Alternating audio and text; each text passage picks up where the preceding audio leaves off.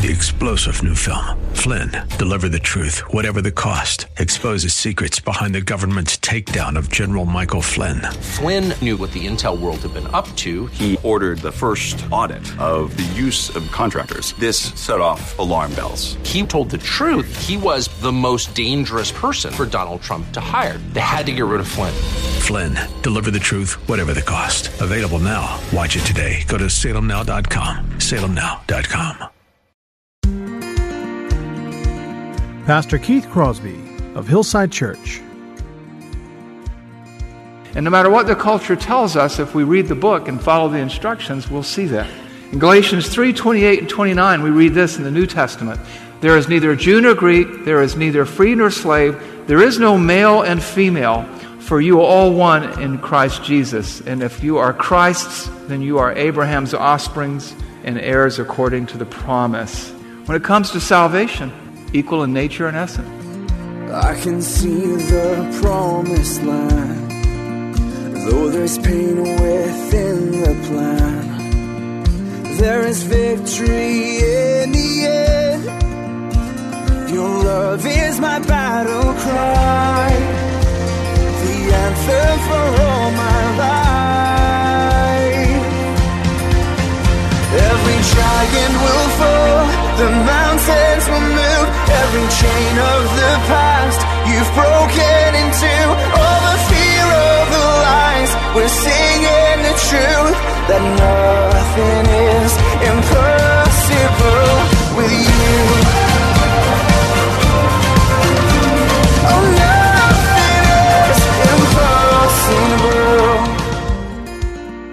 Hello and welcome to the Grace to Live radio broadcast with Keith Crosby, Senior Pastor here at Hillside Church in San Jose, California. We are so blessed that you've chosen to spend time with us on the program today. And as always, we would like to encourage you to follow along with us in your Bibles if you can. On today's broadcast, Pastor Keith continues with his Family Matters teaching series. So if you have your Bibles, please follow along with us as we hear part two of Pastor Keith's message, It Takes a Good Wife. Father, we thank you for this day, this day when we can celebrate Jesus Christ and the power of his resurrection and the power to change lives and eternal destinies, the power to transform people like us into the people you want us to be as we become less like our old self and more like Jesus. And as you take common, everyday people like us, by the power of your Spirit, guided by your word, encouraged by one another, you do uncommon things through us. Lord, we commit this service to you, and we pray these things in Jesus' name. Amen. Now, just so, so you'll know, because I was asked before I got, when I was in the hallway, there are 50 questions to ask your husband out there, right? So there might be a typo or two in it, because we edited some of those questions, but uh, just so, you know. And, um, and, for those of you who are wondering, uh, yes, I made it out of the building safely last Sunday, you know, as we preach on this topic of submission. Wives, submit to your husbands, because it's a hard topic. It's a complicated topic, particularly in the era in which we live. For one reason, as we talked about last week, women have it rough. We talked about this. Women have had it rough throughout history. And I just want to review some of that so we can sort of understand where we're coming from. And if this is your first time with us, you'll want to go to the website and listen to the sermon from last week because it set up the sermon for this week. And you'll understand where we're coming from. But we've just walked through history from the Garden of Eden when Adam tried to throw Eve under the bus and said to God, This is the woman that you gave to me. It's all her fault and it's all your fault. And it continued on. We looked at world religions like Islam, where it takes two ladies to testify testimony to equal a man's testimony in court. And we talked about how world religion has been rough on women. Hinduism with the temple prostitutes, the Devadasi girls, 250,000 of them in India right now, 70,000 in one province alone. Civilized culture, so called Roman culture. We read that letter from a Roman centurion where he said, You know, if our child is born, if it's a boy, take care of it. If it's a girl, expose it. And expose means live it out, leave her outside and let her die of exposure. Civilization has been rough on women. And we say, well, that was then, but this is now. But we understood that's just not true. Civilized culture, even women, we talked about Madonna and and Miley Cyrus and Lady Gaga, you know, dressing like 16 year old girls, and Madonna is older than I am. And Miley Cyrus is trying to dress like Madonna and Lady Gaga. And the, you know, the tra- tragedy is, particularly with Lady Gaga, she wasn't born that way. She is a magnificent pianist. If any of you know her background, uh, probably a conservatory level pianist, she can sing, and there's no need for her to dress that way. But our culture sexualizes and objectifies women, and we're to- we tell them, you want to be empowered, dress unusually. No, you want to be empowered, be who you are. And so, this is, it's a tough. Media cultural icons. We talked about Harvey Weinstein. If you've been watching that play out in the news, I think we have a slide about him. Um, here he is, one of the most powerful men in Hollywood. And he's a serial abuser. Bill Clinton, Bill Cosby, these three men, movers and shakers. Nobody wants to tackle them, nobody wants to challenge them. And they got away with murder for the longest time. And I, I was reading in New York Magazine this weekend. I read a lot of different periodicals and newspapers every week to stay up on the culture.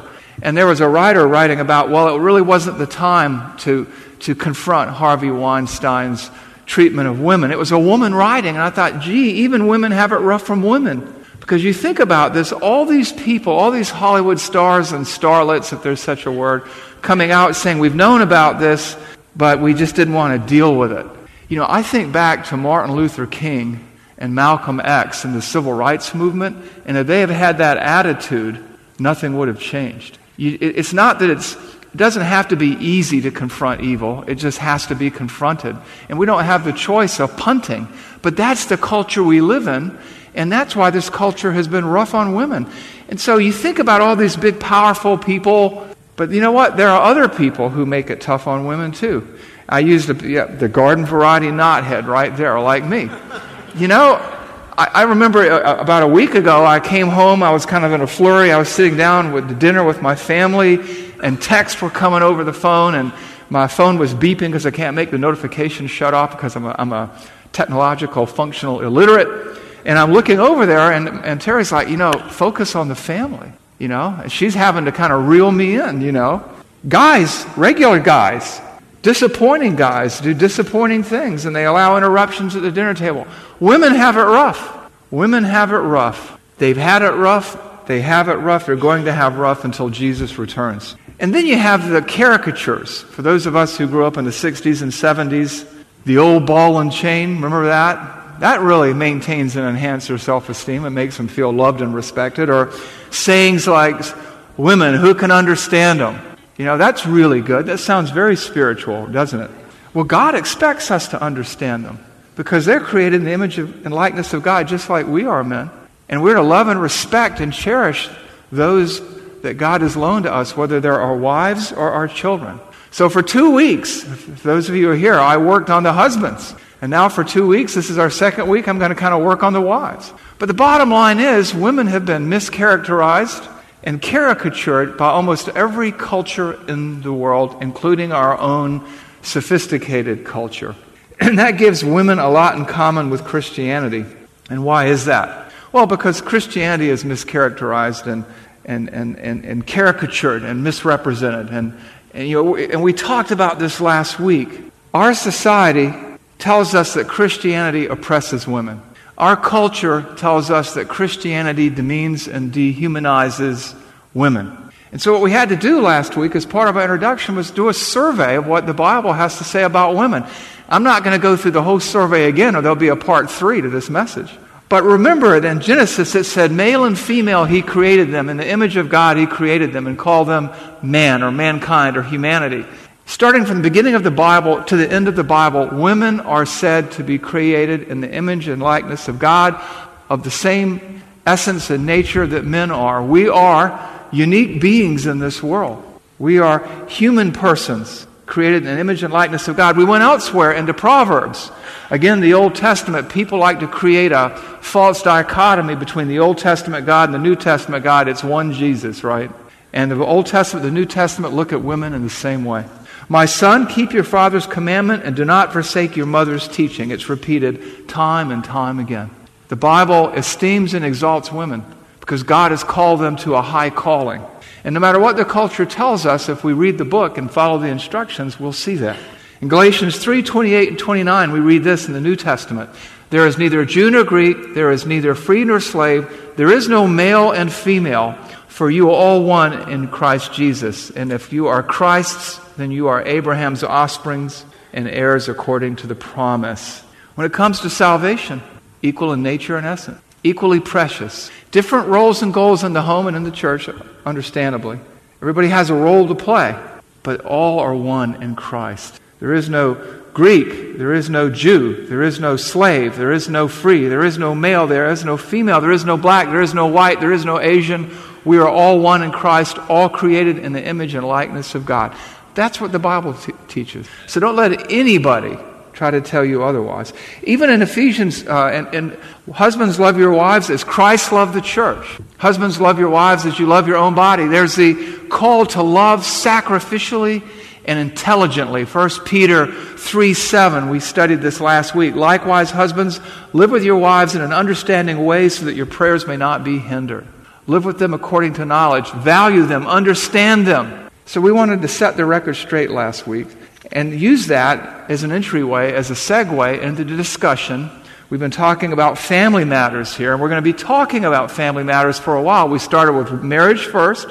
Who brought marriage into existence? God. What it's for? It's for community and the care of the culture and the environment. It's for, it's for fellowship. It's a husband and wife becoming one person.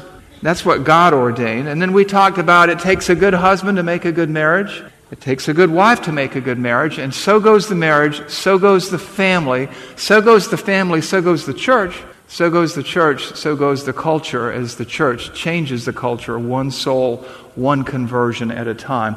And that's why we're talking about family matters, because as we've already seen in the last four or five weeks, the family is, the, is essential to the survival of civilization. And so we began this discussion of it takes a good wife to make a good marriage. Takes a good woman to make a good marriage. And I backed up for you, if you recall, you know, when we jumped into Ephesians 5 25 to 32 and 33 to talk about men, it takes a good husband to make a good marriage. It takes a team, right? I didn't give you a lot of background on Ephesians, but last week we did. And we went from Ephesians chapter 1 to Ephesians chapter 6 in 36 and a half minutes. But who's counting, right? But what we saw was, you know, there's this whole discourse about be careful how you walk, be imitators of God, walk with wisdom, know the will of God, live out your faith in a transforming way. We saw this whole discourse that begins chapter 1, chapter 2, chapter 3 with the glory of God and the goodness of God and His salvation. And then chapters 4, 5, and 6 where it talks all about how to live out your faith in a, in a world changing, unity building, transforming way. And we saw that what Ephesians is about, it's not just about unity. That's one theme in Ephesians. But what Ephesians is about is about worship and warfare. Worshiping God, living lives of worship, and so engaging in spiritual warfare. And we saw how it said, uh, submit to others out of reverence for Christ. It's an act of worship. And we saw the examples that were given. Wives, submit to your husbands. Children, submit to your parents. Employees or servants, submit to your employers or masters. And there's an order that God has ordained. Wives submit to the husbands. Husbands sacrifice for their wives. Children obey their parents. Parents don't cause their children to stumble. Employees obey their employers. Employers treat their employees with respect. There's this order of worship that makes up all of society.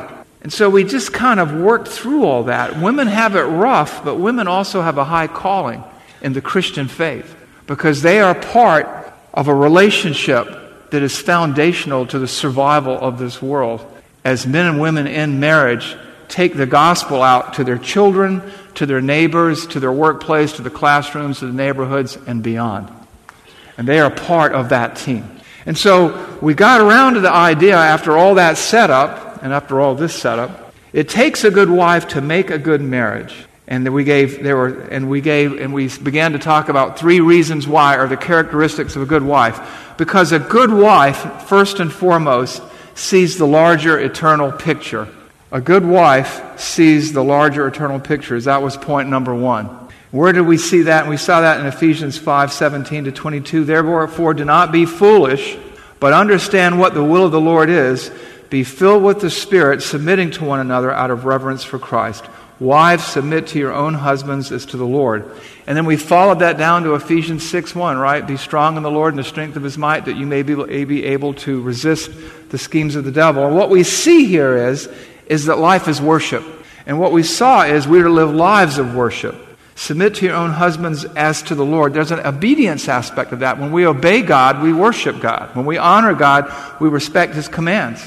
And we began to understand the marital relationships and their place in living lives of worship as a couple and as a family in this world. And we also recognized it was a form of spiritual warfare where the stakes are very high. And that's why we said that a good wife sees the larger eternal picture in terms of witness to the world, witness inside and outside the family, witness to the children, but also witness to the husbands. And where, how did we find that? Witness to the husbands, we talked about 1 Peter 3 1 to 2. Likewise, wives, be subject to your own husbands, so that even if some do not obey the word, they may be won without a word by the conduct of their wives when they see your respectful and pure conduct. Not all husbands are created equal.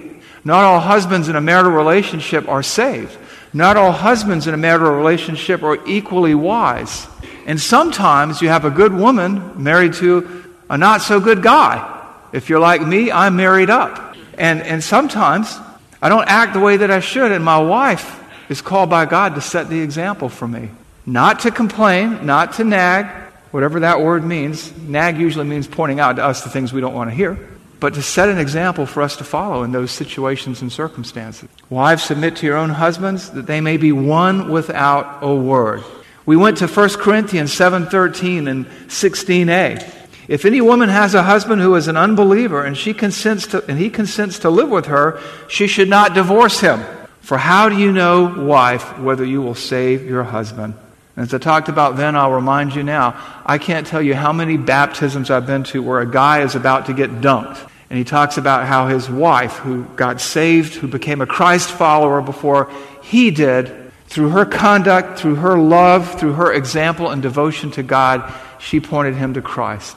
You see, it takes a good wife to make a good marriage because a good wife sees the larger eternal picture. She understands that it's not about her, it's about God. And that what she's called to do in the marriage is an act of worship to God, not an act of slavery to this guy that she's married to. And so now we're caught up. And now we're going to move into the last two characteristics of a good wife, the last two reasons why it takes a good wife to make a good marriage. Number two, a good wife trusts and obeys God. A good wife trusts and obeys God. No matter what's going on, because she sees the eternal picture, because she understands who God is and how God is and who Christ is and how Christ is, she's able to trust Him and follow Christ. We see this in Ephesians 5:21 and 22. Submitting to one another out of reverence for Christ, wives submit to your husbands as to the Lord. Well, how did I get that? A good wife trusts and obeys Christ, God. Because what she does, she, because she reveres Christ, because she has embraced Christ, because she understands Christ, she's able to submit to this guy who's imperfect. She understands the role that this guy plays in the family. He's Christ to the family, like we talked about. He's not a perfect Christ, but he's a Christ figure. And so she does what she does out of reverence for Christ. Because she trusted Christ for salvation, she can trust him for guidance in marriage. She trusted him for eternal life, she can trust him in all things, particularly in the ministry and trials to which he has called her inside and outside the marriage. You know, if you don't trust Christ, if you don't embrace Christ as your Savior, you can't follow him in your life. And when this fallen, broken world throws slings and arrows at you, and when you get the occasional curveball or a broken bone or a broken heart, if you don't trust Christ, if you don't trust Him for salvation, you can't trust Him and obey Him in the midst of the storm, in the midst of the trial. And that's why it takes a good wife to make a good marriage, because she trusts and obeys God. She does what she does for Him as to the Lord. Serving Christ, she follows and respects her husband's leadership. And she tries to honor God's structure and entrust herself to God's care through the husband that he has loaned to her, realizing her husband is accountable for his decisions and his choices and his sins. That's why it says in Ephesians 5 22 to 24, Wives, submit to your own husbands as to the Lord. For the husband is the head of the wife, even as Christ is the head of the church, his body, and is himself its Savior. Now, as the church submits to Christ, so also wives should, should, submit, should submit to their husbands in everything. And this in everything, you know what it means? It means in everything. It's not saying that he's a, a, a slave master or a dictator in the marriage. It means this that somebody has to lead, somebody has to make the final decision. And, as you, and, and God has ordained marriage to be a picture of Christ and the church. Christ is the head of the church. The church follows Christ. And the marriage is to be a testimony, is to be an example, is to be a model for the church. And as the church is to follow Christ, and as Christ loves and sacrifices for the church, the husband loves and sacrifices for his wife. He lives with her according to an acquired, astute knowledge of who she is and how she is and what her needs are. And there's nothing he wouldn't do for her good. And the church and the wife follows. That's the picture. That's the picture that your marriage and my marriage, guys and ladies, is supposed to paint for our children and our grandchildren and our nieces and our nephews and our neighbors. While I was on vacation, I read a book two times, read it twice How to Witness to Muslims. What's that got to do with marriage? It's like this Muslims see all kinds of bad examples of Christians in the world. And so they're very, very suspicious. They remember the Crusades that the Roman Catholic Church did. They've seen a lot of things in, around the world. They've been set upon by their own people in, in Raqqa and in Syria, Iraq, different places. And when you tell them you're a Christian, they want to know that you mean what you say. They want to know that you really do believe that Christ is the only way to salvation and that you have bet the ranch on Him, that you're all in with Him. And the way they're going to tell that is how you live and relate to other people. Well, it's the same with your own family, with your children, with your coworkers. And we say that we're Christians or we're a Christian husband or a Christian wife, but do we really trust and obey God? Even when it's hard to, even when it's not convenient, even when it hurts. And so this submission here that we, that is, we found in Ephesians, it's a comprehensive trust and reverence and obedience to Christ and a submission to the husband in everything. Not just when it's easy, but also when it's hard. When you think about submission, submission isn't doing what you want to. That's easy. Submission is doing what you don't want to because you need to. And so a good wife follows God's pattern and providence, trusting and learning the higher purposes and outcomes are God's responsibilities. She obeys God's command to follow her husband, to respect her husband, as her husband tries to follow Christ. And you say, ouch, there's that submission word. Why do you have to say that again? As I look at it in the Bible and I translate it in, into English, I'm like, can't we find another word? You can't, because that's what that word means. Somebody's out there, well, Pastor Keith, what are you, a caveman? This is the 21st century.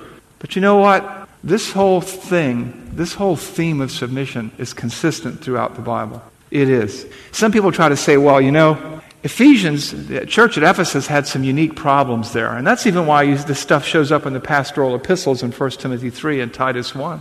But the bottom line is that's just not true.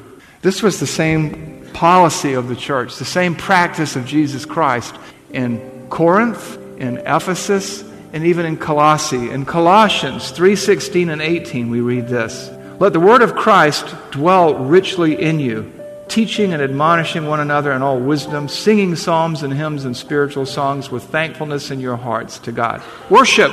That's what we're talking about, worship and warfare. And whatever you do, in word or deed, do everything in the name of Lord Jesus, giving thanks to God the Father through him.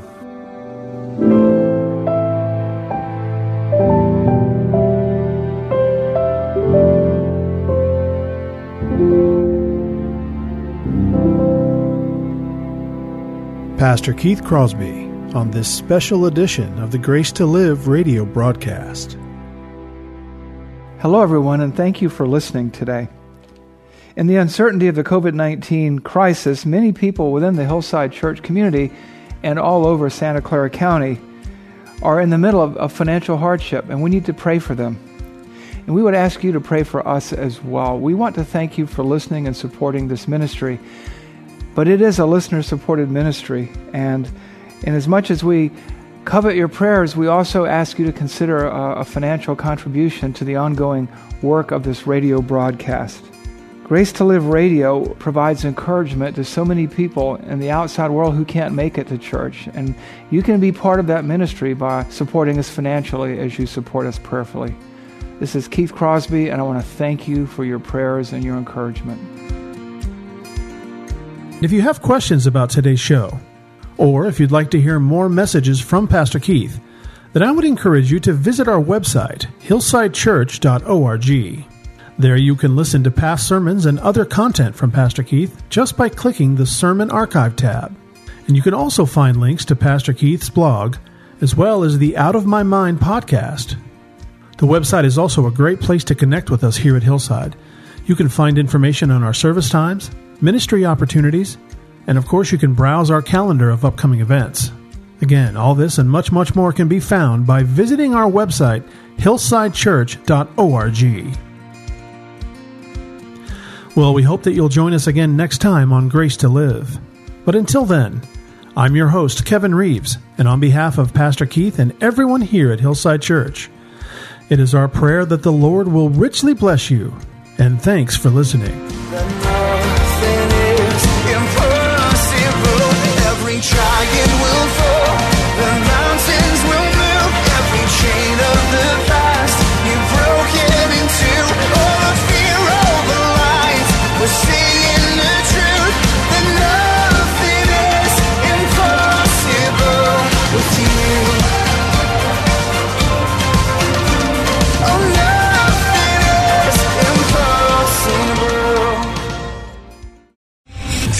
General Michael J. Flynn, head of the Pentagon Intelligence Agency, knew all the government's dirty secrets. He was one of the most respected generals in the military. Flynn knew what the intel world had been up to. He understood its funding. He ordered the first audit of the use of contractors. This set off alarm bells.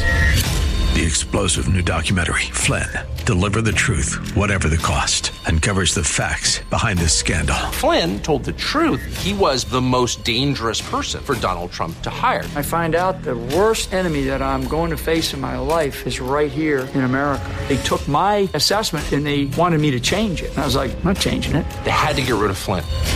With in depth interviews, archival footage, and never before seen personal records of the man behind the headlines. I just felt like I was drowning. Flynn, deliver the truth, whatever the cost. Available now. Watch it today. Go to salemnow.com. Salemnow.com.